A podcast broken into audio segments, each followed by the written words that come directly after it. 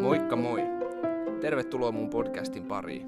Mun nimi on Anttila Ville ja tämä mun seuraava sarja podcasteja on tällaisella otsikolla kuin Joukkuepeli. Puhutaan yhdessä toimimisesta, tiimityöstä, puhutaan joukkuepelistä.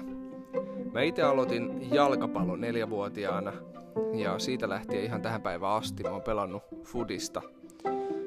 Fudiksen lisäksi mä oon tykännyt harrastaa monia muitakin joukkuelajeja. Ja joukkuepelaamisen kautta, näiden harrastusten kautta mä oon oppinut jotain semmosia periaatteita, mitkä pätee myöskin muuten elämään. Tervetuloa mun podcastin pariin.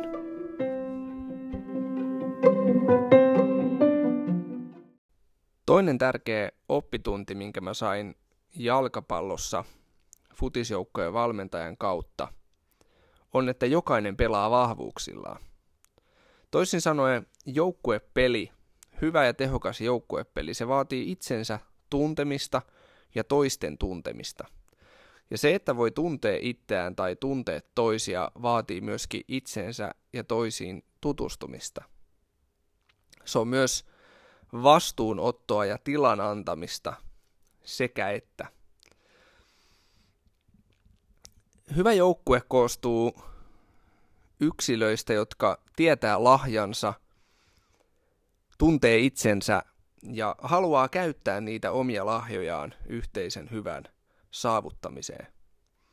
Hyvä joukkuepelaaja myös tutustuu toisten ihmisten kykyihin ja lahjoihin ja antaa mielellään toisille tilaa loistaa niiden lahjojen kanssa, mitä heillä on. Tämä vaatii nöyryyttä, vaatii sellaista luonteen kypsyyttä, että pystyy antamaan tilaa toisille ja aidosti iloitsemaan toisten lahjoista ja toisten onnistumisista. Mutta mä en oikeastaan usko siihen, että lopulta mitään, ainakaan mitään merkittävää ihmisen elämässä on tarkoitettu saavuttamaan yksin. Jo pelkästään lapsen kasvattamiseen Jumala loi sen niin, että se on kahden ihmisen tehtävä.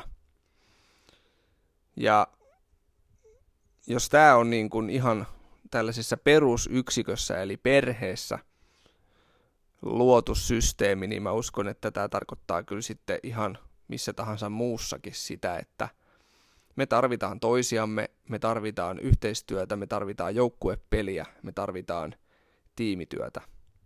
Ja tämä on mun mielestä semmoinen hyvä periaate oppia joukkuepelissä, että jokainen pelaa vahvuuksillaan. Ja kannattaa kyllä ihan säännöllisesti pysähtyä miettimään, että mitä lahjoja ja kykyjä mulle on annettu. Ja kysyä myöskin toisilta ihmisiltä, semmoisilta, jotka tuntee sut, että hei, mitä lahjoja ja kykyjä sä näet, että mulla on.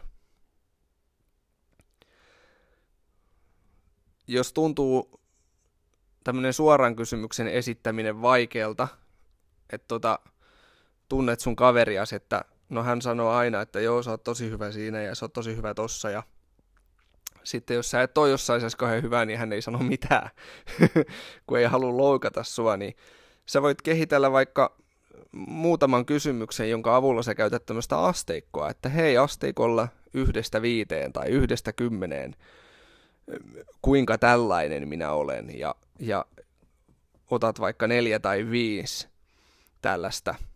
Voitte vaikka kaveriporukalla tehdä joskus tällaisen, sellaisella kaveriporukalla, missä tunnette toisenne melko hyvin, niin tällaisen tota, niin sen asteikon avulla ja kautta sä ehkä vähän sitten näet, että mihin, mihin sun lahjat ja luonne on ehkä kallellaan. Voi olla, että semmoiseen suorempaan kysymykseen ainakin tässä suomalaisessa kulttuurissa voi olla vaikeampi saada sellaista suoraa vastausta. On hyvä hakea feedbackia palautetta siitä, että kuka mä oon ja millainen mä oon. Erityisesti sellaisista ihmisistä, jotka tuntee sut hyvin. Esimerkiksi omat vanhemmat tai omat sisarukset on sellaisia ihmisiä, koska he on yleensä niitä, jotka on elänyt meidän kanssa pisimpää. Niin heiltä voi saada ihan hyvää, hyvää vinkkiä siitä, että mitä lahjoja ja kykyjä meillä on. Tietysti kysymyksen asettelulla saadaan tota paljon, paljon hyvää tai huonoa aikaan.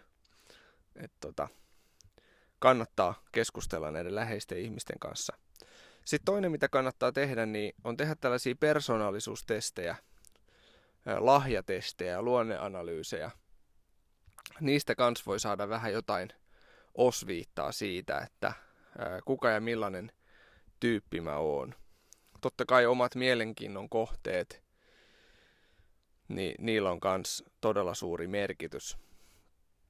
En usko, että kenenkään ihmisen pitäisi omasta, jotenkin jos miettii omaa tehtäväänsä tai kutsumustaan, niin etsiä tai hakea jotain sellaista, mitä, mitä ei ollenkaan välttämättä omassa elämässä jo ole ja tapahdu. Että monesti ne semmoiset, ne tietyt asiat, mitä, mitä me ollaan ja millaisia me ollaan, niin ne on ollut meillä ihan, ihan lapsesta saakka. Hienoa mun mielestä näillä tavallaan lahjoilla ja taidoilla, niin, niin hienoa on se, että, että niitä voidaan kehittää, niissä voidaan kasvaa. Sitten semmoinen, mihin mä haluaisin sua rohkaista, niin oo utelias suhteessa toisiin ihmisiin. Oo utelias toisiin ihmisiin, heidän lahjoihin ja kykyihin. Ö, ota jotenkin semmoinen määrätietoinen valinta tutustua ja seurata ihmisiä, heidän kykyjään ja lahjojaan. Tällöin sä voit olla antamassa tilaa jo, jollakin sellaisella alueella, mihin toisella ihmisellä on annettavaa. Ja näin tiimi ja semmoinen yhteisöllisyys rakentuu enemmän kuin jokaisella on jotakin annettavaa.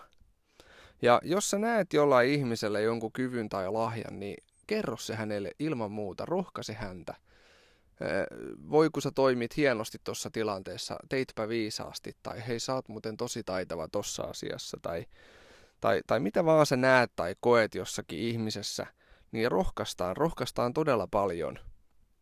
Mä luulen, että ei kukaan ihminen varmaan liikaa elämässä ole saanut kehuja ja positiivista palautetta. Ei varmaan kukaan ole saanut ikään kuin yliannostusta rohkaisusta.